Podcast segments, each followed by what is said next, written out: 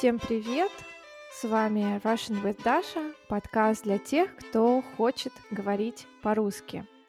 Друзья, был большой перерыв, неожиданно для меня. Я вам расскажу, почему так произошло, но одной из причин стало то, что ко мне приехали родители, и мы с ними провели две с половиной недели, жили на даче, отдыхали в Санкт-Петербурге. Я решила уделить некоторое время семье.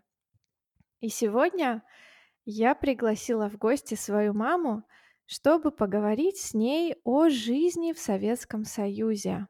И, кстати, напомню, что у подкаста есть транскрипции с переводом на английский язык. Если вы хотите поддержать мой проект и получать транскрипции моих видео и подкастов, заходите на Patreon по ссылке в описании. Патронам также доступна опция проверки домашнего задания, проверки ваших сочинений по моим подкастам. Давайте начнем. Мою маму зовут Светлана Валерьяновна. Привет, мама. Привет, Дашенька. Расскажи, пожалуйста, откуда ты и где ты жила, когда была маленькая? Я э, родилась в селе Аканбурлук. Э, это находится в Казахстане. Сейчас Казахстан отдельное государство.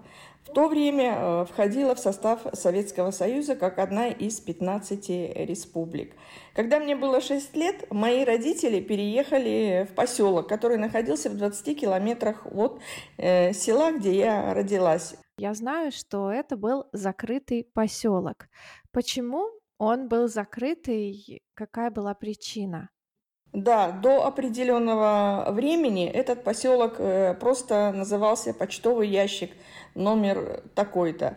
А потом э, все-таки присвоили ему название, и он назывался по одним э, источникам Шан, черточка Тюбе, по другим Шантобе полностью писалось. Это поселок был, где добывали урановую руду. Когда я была маленькая, урановую руду в поселке добывали заключенные, а потом уже стали вольно-наемные рабочие. У меня, как у любого советского ребенка, было три этапа э, взросления. То есть сначала я ходила э, в садик, затем я ходила в школу, ну и потом я в 17 лет уехала от родителей в город Новосибирск поступать э, в институт. Хорошо, расскажи, пожалуйста, сначала про садик. Что ты помнишь? Какой был распорядок дня в садике? Что вы делали?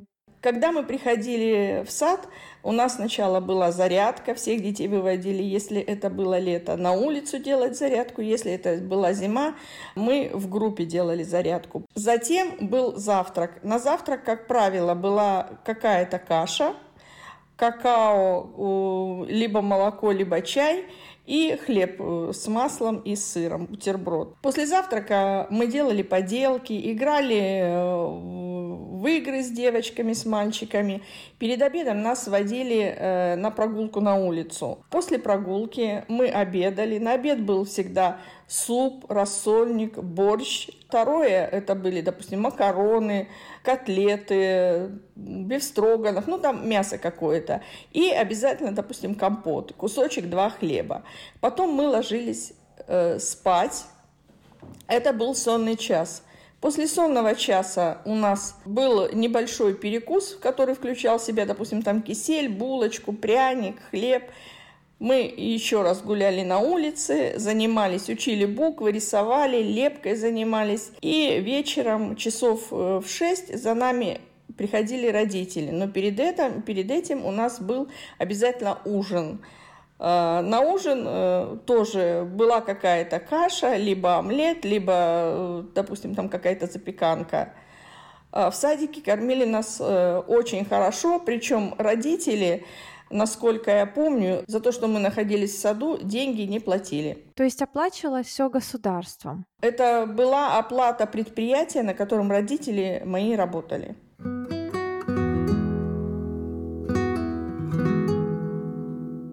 Расскажи про свои школьные годы. Была ли у вас форма в школе?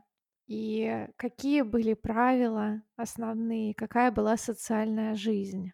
В школу я пошла в 1969 году в первый класс. У нас э, обязательным была форма. Девочки э, носили коричневое платье. Э, на воротник пришивались белые кружевные воротнички. Сверху в праздничные дни, допустим, это был какой-то праздник, посвященный там Дню пионерии, принятие в комсомол, там, допустим, какие-то дни, связанные с рождением Ленина, потому что эти были праздники, которые мы в школе всегда отмечали. Также на 1 сентября, это открытие начала учебного года у нас в России, мы ходили в белых фартуках, а все остальное время надевали темный фартук. Ты сказала про День пионерии, День принятия в комсомол. Во-первых, кто такие пионеры? Что такое пионерия? Во-вторых, э, что такое комсомол? В первом классе всех детей э, принимали в октябрята. Октябрята и пионеры – это младшая организация, которая э, была ступенью к вступлению в партию, так скажем. Ну, то есть мы все носили значок Ленина. Это была звездочка красная, и внутри был портрет кучерявого мальчика Ленина. Мы назывались октябрятами. В третьем классе, по достижении э, третьего класса, нас всех принимали э, в пионеры. Пионеры – это тоже дошкольная организация, подчиняемая комсомолу и коммунистической партии. Принимали в пионеры нас, как правило, на день рождения Ленина, это 22 апреля, мы приходили все нарядные, э, в белых фартуках, белых гольфах, банты белые на нас были завязаны на девочках. На руках у всех висел э, красный галстук, который старшеклассники тебе повязывали. И с того момента ты становился пионером. И что значило быть пионером? Какие нужно было соблюдать правила? Ну, правил особых не было. Был э, устав пионерской организации, который гласил, что пионер должен быть честным, учиться хорошо, слушаться родителей, помогать старшим.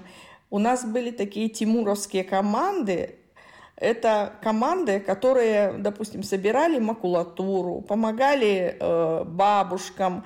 Э, за каждым классом были закреплены определенные, допустим, ветераны войны или труда, которым нужно было ходить в магазин, убирать, э, помогать там э, по хозяйству. Когда э, мы переходили в восьмой или в девятый класс, э, нас принимали в комсомол. Но в комсомол уже принимали не всем классам, а только того, э, кто заслужил. Для этого надо было хорошо учиться, хорошо себя вести, показывать, допустим, какие-то достижения в спорте, заниматься в кружках. У нас было очень много кружков, по любым интересам. Они назывались факультативы. Я ходила на факультатив литература, физика, химия, э, потому что мне эти предметы нравились, и я готовилась поступать в институт. Для того, чтобы тебя приняли в комсомол, нужно было изучить устав комсомольской организации – комиссия из нескольких человек. Там были представители комсомольской организации, обязательно был представитель от э, партийной организации. Они задавали тебе вопросы. Сначала э, шли вопросы по уставу, то есть как я знаю этот устав наизусть. Затем задавали э, вопросы о учебе, о том, э, чем я занимаюсь, как я вижу свое будущее. Ну, то есть э, там была целая система проверок. После того, как человек отвечал на все эти вопросы, он удалялся из комнаты, где оставалась комиссия, заходил следующий, и ты в ожидании, весь покрытый потом, дрожью, сидел и ждал, какой же результат э, будет. Ты сейчас помнишь что-нибудь из устава? Да боже упаси, конечно нет. Мы на тот момент, я думаю, что половина и не понимали то, что мы заучивали наизусть. Потом уже нам всем э, дарили значки очередные комсомольской организации, и у нас был билет члена ЛКСМ. Хорошо. В институте что должен был делать комсомолец? Очень часто за плохое поведение, за неуспеваемость, э, либо за то, что ты не принимаешь участие в жизни комсомольской организации, э, некоторых отчисляли из комсомола.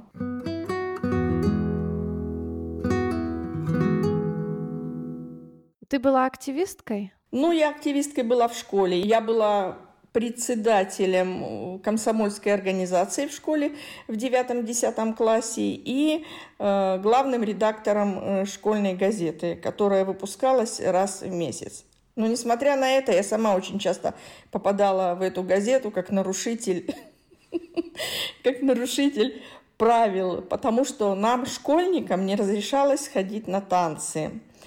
В субботу-воскресенье у нас в поселке, э, в нашем клубе, Э, играла группа музыкальная из старших, э, из старшеклассников, и мы ходили на эти танцы. Родители меня отпускали до 10 часов вечера, то есть у меня был час, чтобы побыть на танцах. Но при этом директор школы нам запрещала ходить на танцы. И они с учителями устраивали рейды проверки, кто из учеников ходит на танцы. И однажды меня поймали с подружкой с моей. Придя в понедельник в школу, я увидела э, молнии. Это были позорные листы, в которых э, писалось, что ученица 9 класса Салашенко Светлана, несмотря на запреты э, руководителей школы, посещала танцы.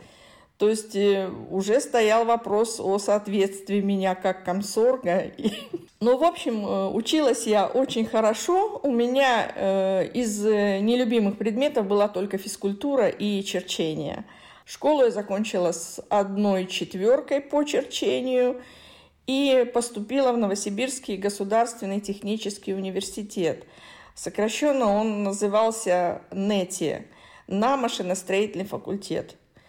Всю жизнь мечтала заниматься историей, но так как, стар... Э, но так как э, подруга старшая уже год отучилась в Новосибирском университете, я поехала следом за ней. Ну, тогда, мне кажется, вообще было модно, так скажем, становиться инженерами, да? Ну, модно становиться инженерами было раз, и во-вторых, так как я закончила школу очень хорошо, для родителей важно было, чтобы у ребенка было высшее образование. То есть меня особо никто не спрашивал, чем бы я хотела заниматься, э, просто купили билет в один конец Новосибирск, и я, 17-летняя девочка, поехала на поезде в Новосибирск.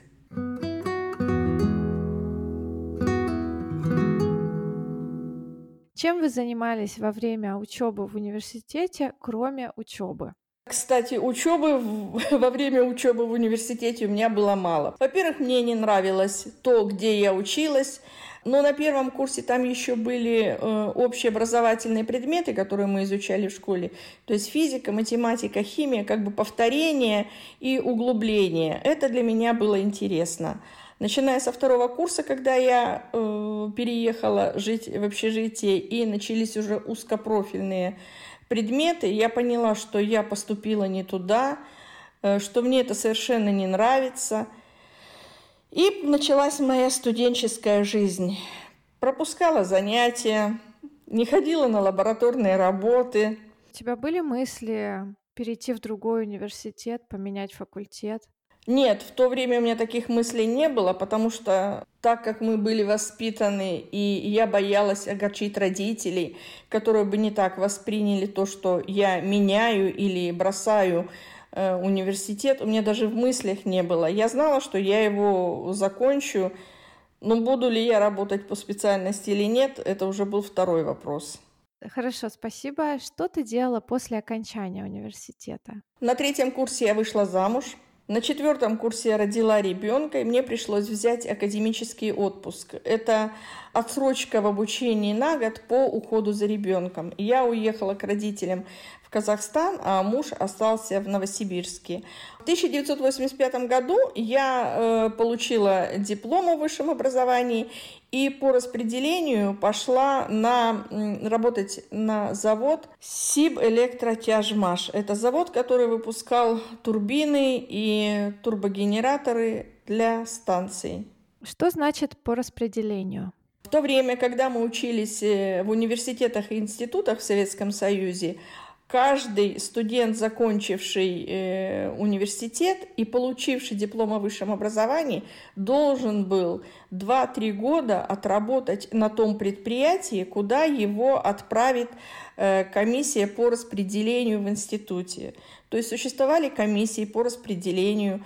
Когда человек защищал диплом, и э, тот, кто получал высшую оценку при защите диплома, у него были э, более выгодные шансы при выборе места. То есть можно было выбрать место, куда ты хотел бы уехать, в какой город, но это все еще зависело от специальности которую ты заканчивал. Вот по моей специальности распределение у нас было все внутри Новосибирска.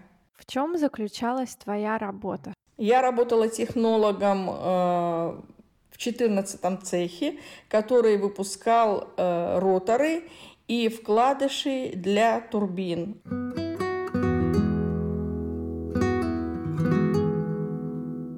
Расскажи, пожалуйста, в целом про то, как ты относишься к жизни в Советском Союзе, в советское время. Были ли продукты заграничные, например? Было ли легко купить что-то? Я знаю, что в поселке, в котором ты родилась, не было никакого дефицита в продуктах. Да, на самом деле, так как поселок был закрытый, у нас было московское обеспечение, э, привозили товары, э, продукты у нас продавались э, свободно до определенного, опять же, времени. Наверное, когда я была в классе девятом, десятом уже появились талоны на, допустим, колбасу, э, на мясо, а иностранные вещи, одежда, обувь тоже были по талонам. Но э, это все было доступно, то есть э, составлялись списки на работах, кому что надо, какую, допустим, шубку для ребенка, сапоги э, э, жене, там указывался размер, и когда поступали вещи в магазины, их распределяли по предприятиям, а предприятия уже в свою очередь, там были специальные комиссии. У меня папа был председателем распределительной комиссии на своем предприятии. Эти талоны получали в порядке очереди. Одевались и питались мы в поселке очень хорошо. Даже уже когда у меня был старший сын, родители нам помогали его одевать, потому что в Новосибирске проблемы были и с питанием, э, с продуктами, и с одеждой. И поэтому нам постоянно слали посылки с тушенкой, с сгущенкой. А когда приезжали родители в гости, они сумками привозили нам мясо. Учась в институте, питались мы в столовых, кормили не очень хорошо там – Продукты в магазинах уже начали пропадать тогда с полок, потому что время такое было. Это какие были годы? Э, ну, это был э, в 79 году я поступила, в 85-м я закончила. Ближе к 90-м становилось э, с питанием хуже и хуже, но в целом жизнь при, в Советском Союзе, она настолько у меня теплые о ней воспоминания, что порой хочется туда вернуться.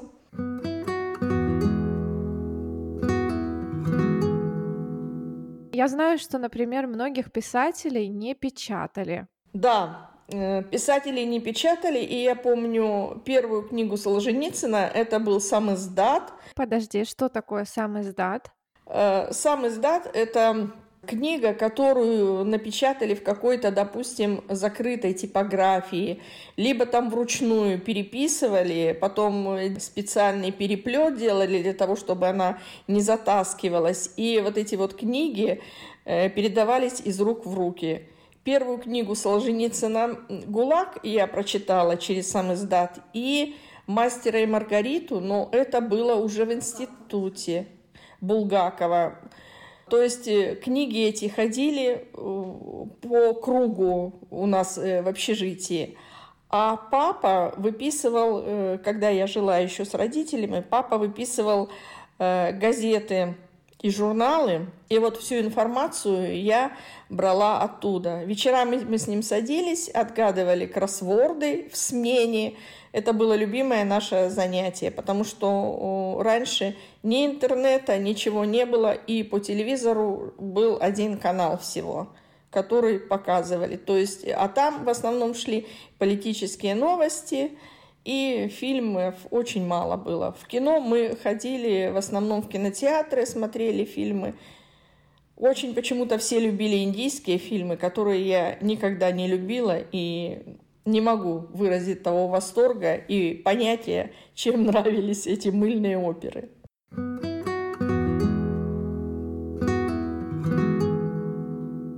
Вы знали о политических репрессиях? Нет, мы не знали о политических репрессиях, потому что в то время газеты, которые были доступны, «Известия» и «Правда», так как мой папа не был коммунистом, он «Правду» принципиально не читал, он читал только «Известия», э, газету.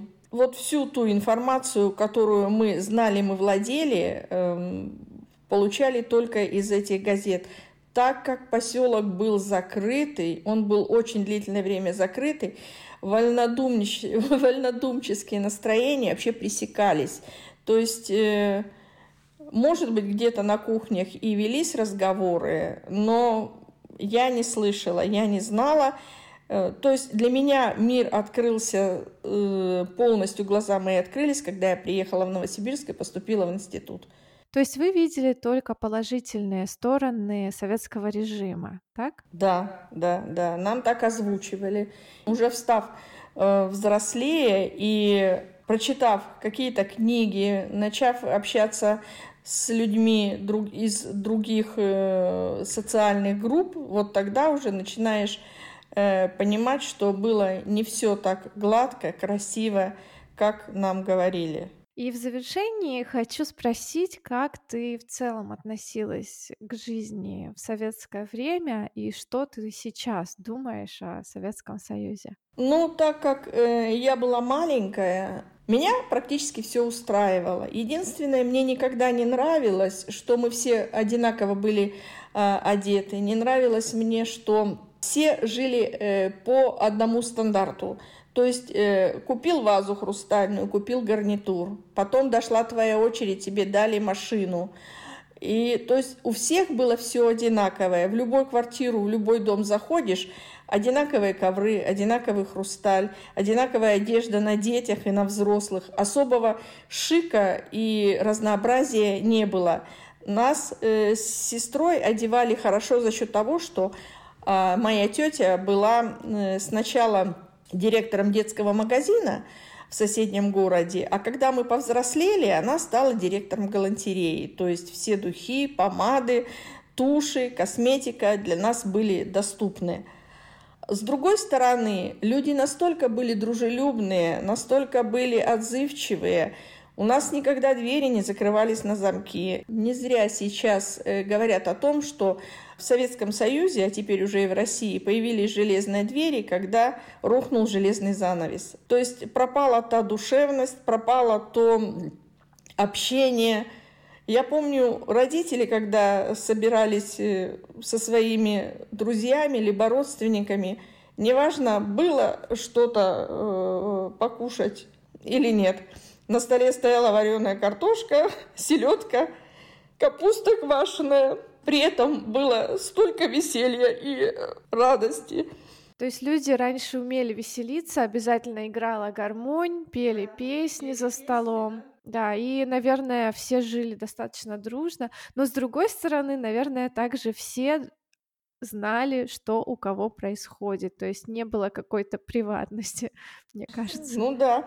Хорошо, спасибо. Я на самом деле думаю, что мы с тобой сейчас еще немного поговорим про жизнь в 90-е, но это будет отдельным выпуском. Спасибо всем, что дослушали до конца. Не забывайте подписываться.